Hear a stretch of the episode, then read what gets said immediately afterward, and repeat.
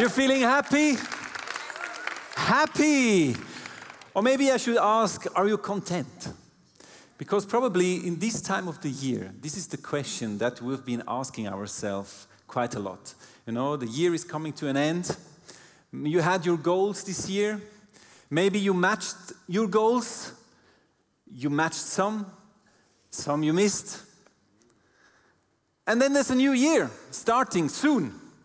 And uh, usually at the beginning of the new year, you have New Year's resolution, you have some things that you want to see happen in your life to be fully content. And so I don't know this evening if you would rate your life on a scale from 1 to 10. If you're content, if you're fully happy, what score would you give to your life? Maybe a 10.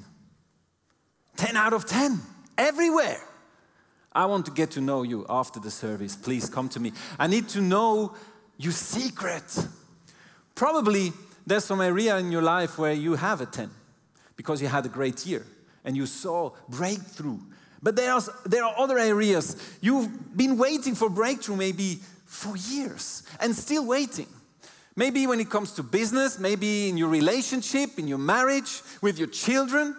And you know what I recognize also in my life? When I rate my life on a scale and I see I'm on a seven in some area, I usually have a, a, an idea of what should happen in my life to bring me to another level. I call that the bang. You know, we are waiting on the big bang in some area, and this bang will bring us into a new level. No, a couple of years ago, actually, it's been long years ago, when I first met my wife, she was sweet 15. Ah, oh, teenage love. I was sweet 17. And uh, yeah, I know, I know. I'm, I'm 27, so just 10 years ago. No, not. But my wife, I remember, she was, I mean, my, she was a teenager, and, and so during two or three years in a row, during the summer holidays, she went on a campground in France, and she told me that she went there to learn some French. Later on, I, I, uh, I, went there to visit her, and the people actually looking after the campground were Swiss German. So, you know, about French, okay. So she was there to do some work.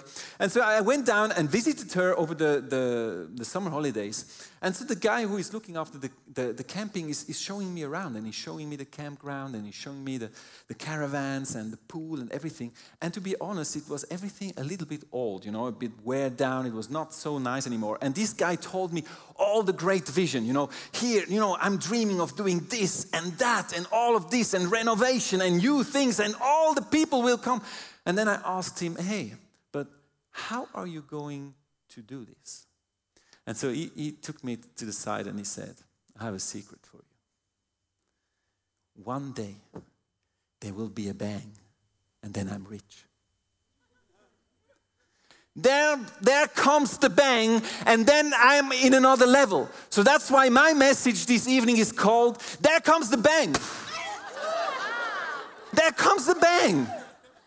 You know, there's so many areas in our life where we're waiting on this bang. We're waiting on this breakthrough. And we're thinking, you know, when this moment happens, everything will change. You know, this poor guy, guy he's still waiting on his bang. It's been 20 years and more. And so, you know, in our church, we have a kind of a running gag in our worship ministry. Each time a new song is coming out or a new album, new EP, you know, with the guys, I'm sorry about you. You look, you look great in colors, you know, like I'm, I, I colored your life. That's, that's nice. And so each time a new album or a new, new, new song is born and someone writes a new song, we look at each other and say, hey, when this song is coming out, there will be a bang. And so we're kind of, you know, when this song is coming out, then, you know, this is another level. And this comes from actually something that happened in our church 10 years ago. Who uh, was here when we were in the old Maag Hall? You remember still? Yeah, some of you were there. The old Maag Hall. We loved the old Maag Hall. And in 2010, we had an album recording uh, for a Swiss German album. Maybe you haven't really heard the songs because Swiss German, but this, the album was called Aus der Tiefe von meinem Herz. Aus der Tiefe von meinem Herz. Say after me, aus der Tiefe von meinem Herz. Yes. And I remember, you know, for us, this album, I, brought, I brought some, some uh, video footage. And uh, you, you, you will even uh, see Dave like young as, yes, you can't even recognize him.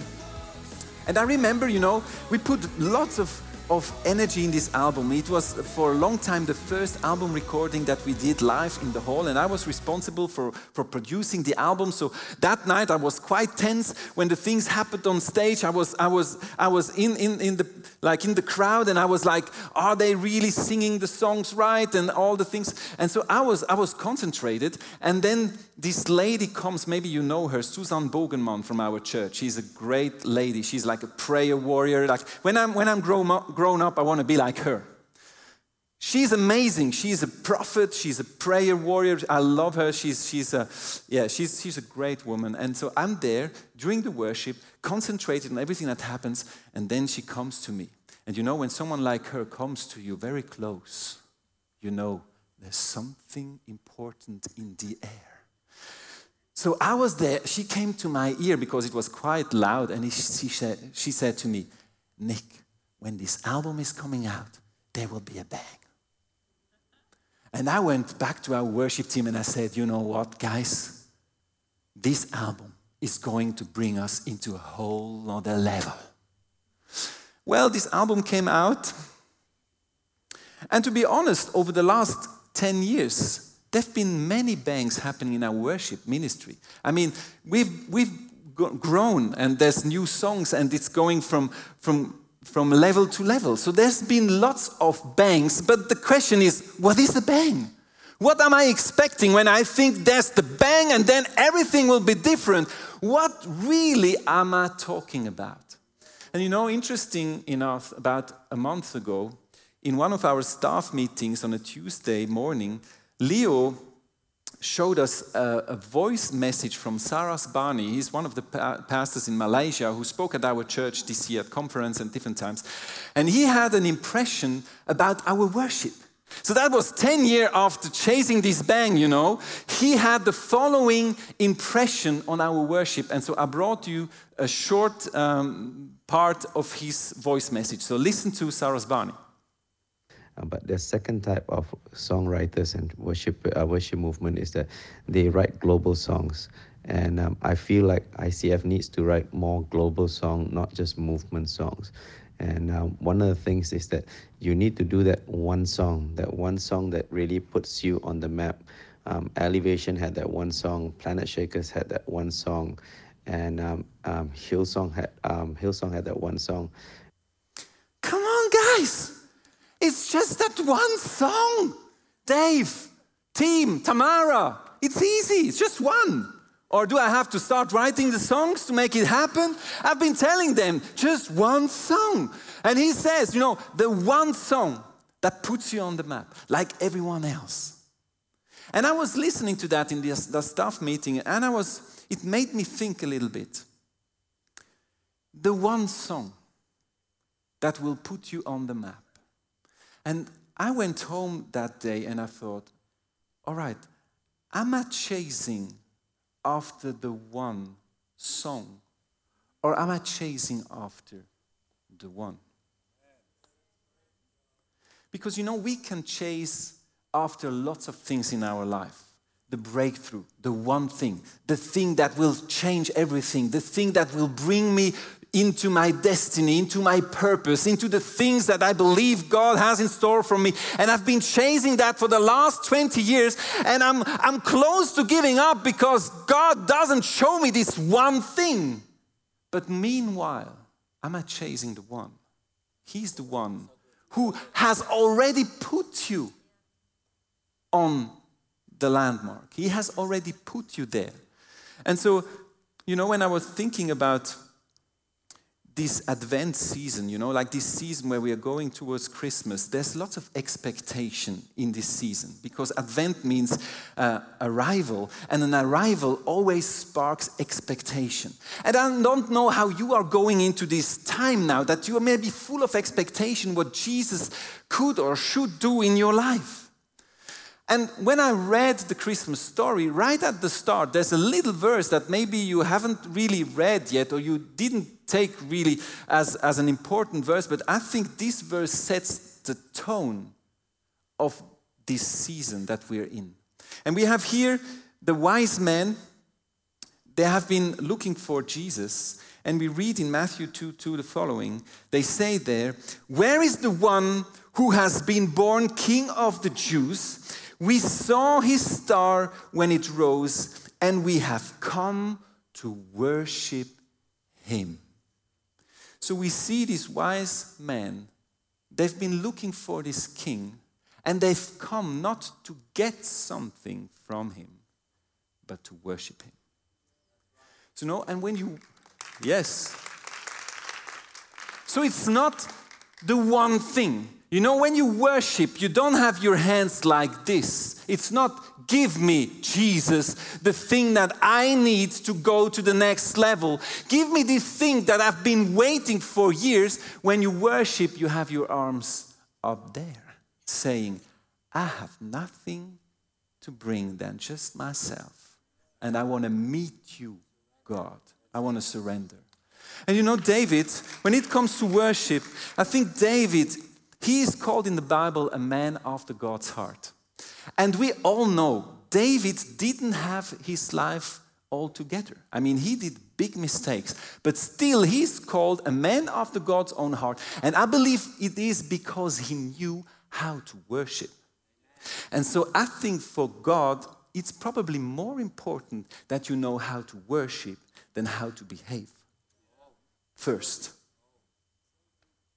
So we read in Psalm 63 the following when it comes to David You, God, are my God. Earnestly I seek you. I thirst for you. My whole being longs for you. In a dry and parched land where there is no water, I have seen you in the sanctuary and beheld your power and your glory. Because your love is better than life. So these are powerful words of David. You know, he says, You love is, is more important than life. It's more important than the stuff, that the things, that the things that I can get, that I want to have, like my life. Your love is more important than that. Talking about priorities, David had them right. And then he said, My lips will glorify you. I will praise you as long as I live, and in your name I will lift up my hands. And maybe you have been coming to this church for a couple of weeks, a month, or years, and you've been thinking, why are people lifting up their arms in worship? Is that kind of a gimmick, something that we're doing because we're doing it? No, this is a sign of surrender. You know, worshiping is about surrendering to this one God because this God, first and foremost, He wants to know you. He doesn't want to know you, to, to use you first. First, He wants to know you. So when we worship like this, we come as we are and we say, God, here I am. Whatever is on your agenda, I'm not going after the one thing, I'm going after the one. Because He is the one. When He made you, there was a big bang in heaven. And every time He looks at you, it bangs everywhere. Don't wait on the big bang that will put you on the map. He has put you on the map already. So I want to tell you this evening, and you have probably heard that a couple of times, but take this truth you know, who you are is more important than what you do. Who you are is so much more important than what you have. You know, and who you are is more dependent on the one who made you than the things that you are doing. It's so important in this Christmas season. Also, we Christian, you know, we can be trapped in this God, use me. And then, because your first thing is to see God using you, you are measured by the things that you are actually doing. And they're good things, but this will never give you this contentment that comes from knowing and not from the doing. It's such an important thing. You know, when we look in the Bible, in the Old Testament, God used Pharaoh, but he knew Moses. God used Saul, but he knew David. And if you look at the life of these people, they go different ways. You know, you look at the life of Saul, the first king of Israel, the only thing that was important to him was the worship of the people. Look at me. I'm the tallest. I'm the smartest. And we read somewhere that he was a, a great, um, he, he went to war and he, he had killed more than 1,000. So he was, he was very dependent on his doing. That gave, that made his identity. So the praise of the people was important to Saul, but to David it was important that people actually became worshippers of God, not worshiping him. So the first thing that David did when he became king, he brought the, the, the Ark of the Covenant to Jerusalem. And he made a statement with that. He said, You know, in my kingship, this is the center, it's the presence of God. It's not about me. It's not about me.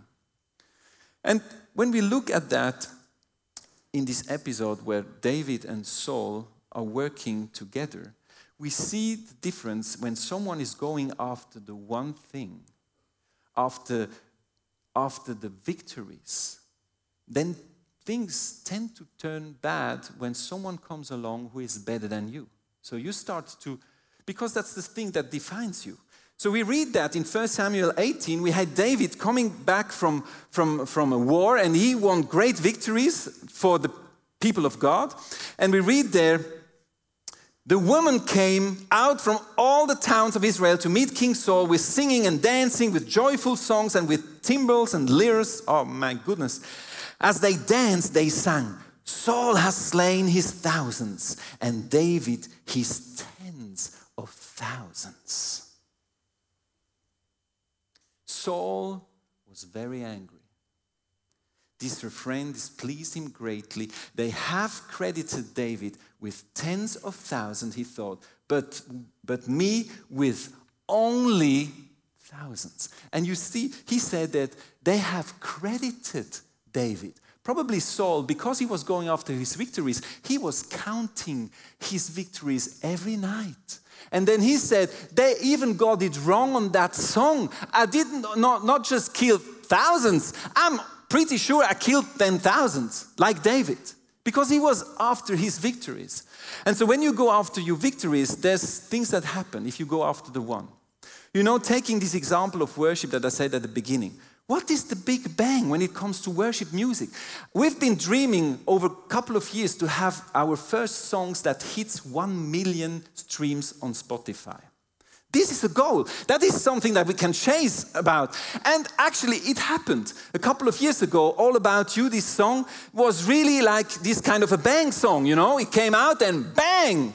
It made, it made 1 million hits on Spotify. And so we were all like, oh, what's happened? We were like, one million, that's amazing. Uh, is that all it's, this is how a bank is feeling? And sometimes you, you're chasing after things, and then actually it happens, and you realize this is not the thing that will make you content. It's just something that makes you happy for a while. And you try, you know, you try with slow motion to, to get this, this feeling a little bit longer. Oh, bring on the confettis a bit. Oh, there's, there's some more confettis. Oh, I can still, oh, the bang is gone. And then, because you've been chasing this bang, the bang happens, it's gone. And the other thing that happens, and this is what happens to Saul, you look to your right and you see, there's the guy, he has 10 million streams. His balloon is bigger than mine. Let's chase after this, but I can tell you 10 million, it's maybe a little bit louder, but it's still a bang. And so when we chase after the bang, really. And when we think that the bang will make us content, not just happy for a while. I mean, I remember we went with the guys and had dinner and we celebrated, and it's good to celebrate, it's not a problem. But what you realize is that if you go after that, then you want more, and there's more, and you always need more because the contentment inside of you will never come from outward things. It's God alone that we would chase after. You know, I just want to say something on a, on, a, on a very personal note tonight. You may have heard that I will leave ICF staff by the end of January. I've been here on staff for 12 years and I've been involved as, as executive pastor and I've really loved the journey to be here. And some people ask me, why are you leaving? You know, there's moments where you know that you know that you know that God spoke. And to be honest, a year ago, when I started feeling that God is bringing something new into my life, I rejected that because I was like, why would I leave something like this? Why? Why would I? Why would I go back into business where I'm coming from? This doesn't make sense. And I want to just tell you tonight I'm not leaving this church because I'm in anger with the leadership. I'm not leaving this church because I'm frustrated about anything. I'm moving on because God has told me to. And I'm not walking out of my calling. Some people think you're a pastor of one of the biggest churches in Switzerland. You're walking out of your calling. What's happening? You've been here and now you're going back into business. That's kind of, you're leaving the kingdom. Am I, give me a break. I'm continuing building his kingdom as a man of God where God has put me. The last 12 years it was in this church. The next, I don't know how many years, I will build as a man of God in the business because I think everywhere where we go, we should go with this vision of building His kingdom. But what I want to say tonight is when I realized that God is, is opening a new door, I was like, why would I leave this? And I had my little heart check. Because I was then suddenly I was confronted with what is it the stage that holds you back? And I'll be really honest tonight. You know, I've been standing on this stage for a couple of years, and you know, sometimes these things can define you if you're not careful. Because, you know, this stage, wow, great, the first time, the first time I can preach at Samsung Hall. And then you preach and you walk down and you think, okay, now what's next? Conference maybe?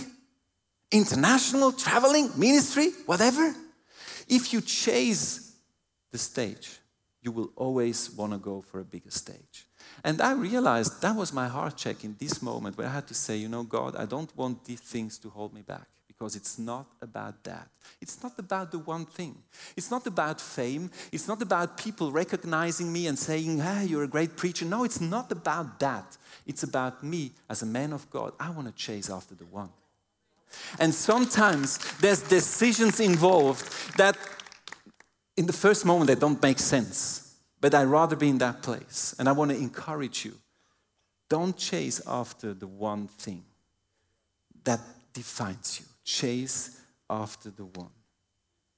And you know, if you want to if you want to see a bang from close, you should be staying close to the one who actually does the bang the blaster, you call it, you know.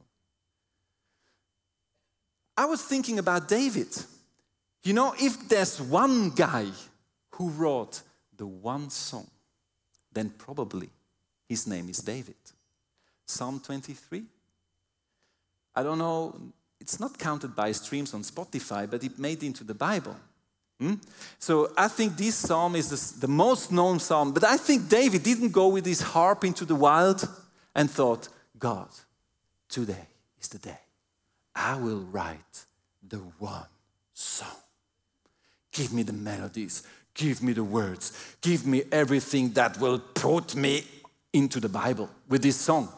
No, David was, a man after God's own heart. So when he went into the wild with his harp, he was chasing after God. And so if you want to see a bang happening in your life, the most, the highest probability that you will see it happen is when you stay as close as possible to the blaster. That's what happens. And that's exactly what the Bible tells us in Matthew 6. It says there, What am I trying to do? Is nothing other than get you finally to go off your worries, to stop constantly trying to get something, achieve something, become something. You see this, this, this, I wanna get this. There's something driving these people here. You know, I wanna get somewhere. I wanna be someone. I wanna, I wanna experience something. People, and it continues, people who don't know God create problems with all of this. Who don't know God. And it's not about people who don't believe that there's a God somewhere. It talks about people who don't know God. That's what I said a couple of minutes ago. The most important thing in life is that you actually get to know God. Why? Because it says then here, but you know your Father in heaven, and you know how much He loves you. Put your life under His loving reign. Leave everything else to His fatherly care. Because if you get to know Him, you will know how much He loves you. And you will know that He actually knows exactly what you need and when you need it. You know, when we lift up our hands in worship, it's a sign of surrender. But this sign is also a sign of victory. I mean, if you follow your, your soccer team in the stadium and they're, they're, they're scoring a goal, you will probably do this. And the cool thing is, you know, in worship, to lift up your hands means both. The moment you lift up your hands in surrender before God, you will find your victory in Him. You will find your victory in Him. So, you know, don't, don't bother chasing after your victories. Chase after God and trust Him that He will bring you to the place where you belong. And you know, to finish up this message, I wanna I wanna finish on an honest note. You know, I don't I'm not the one here telling you that everything that we wish in life will happen. It's just a reality. There are a couple of things in our lives that we are chasing after, that we are longing for, that will maybe never happen. We don't believe in a God who heals, who saves only if I put some coins into the thing and then everything that I need comes down. We don't just believe in a God who heals, we just believe in God. Full stop.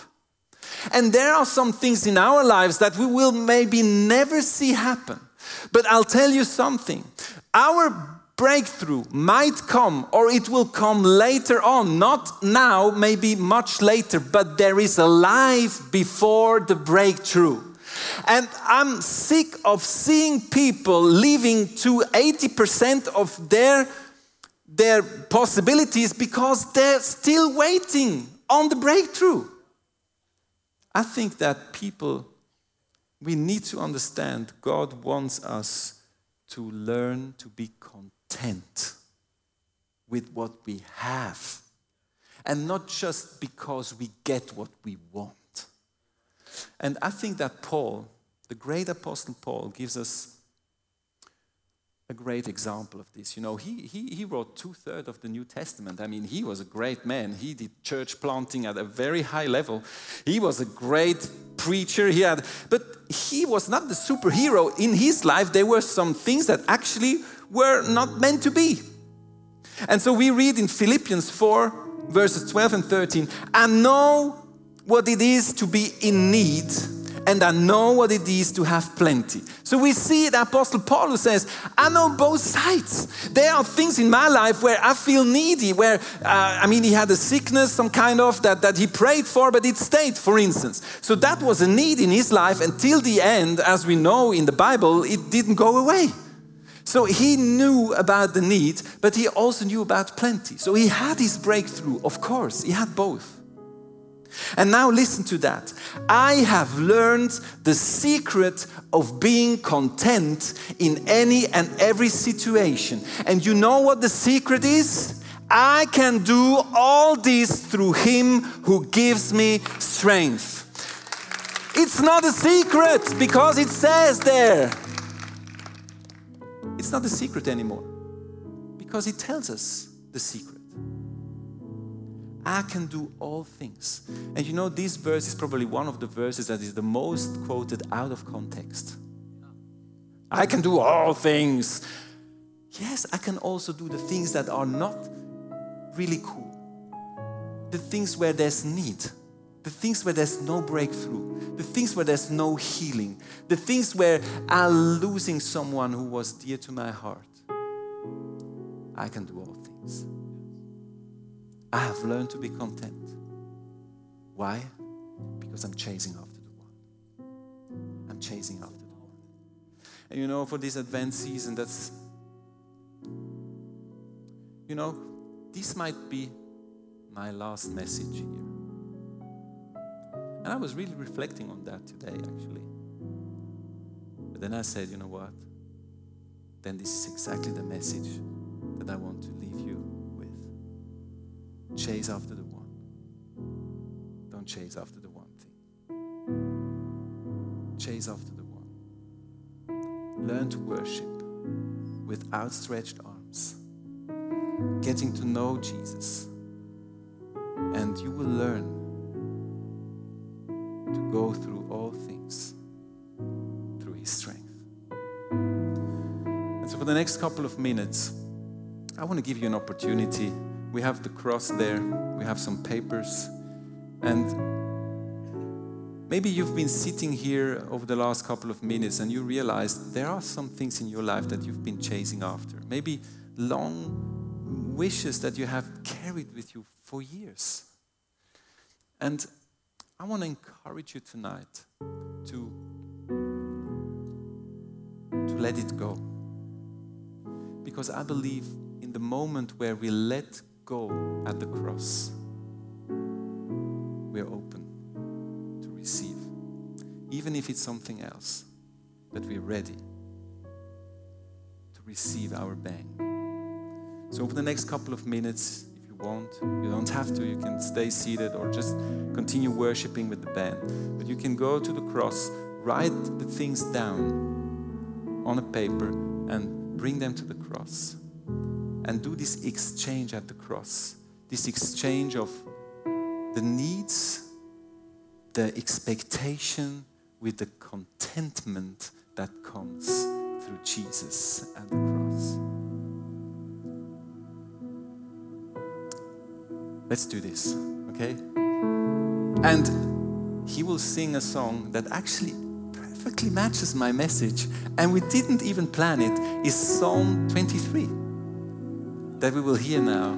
So let's take this moment. I really believe this is a it's really a holy moment where people this decision, the things that you are letting go are actually powerful and are significant for also this, this new year that is coming up. Okay?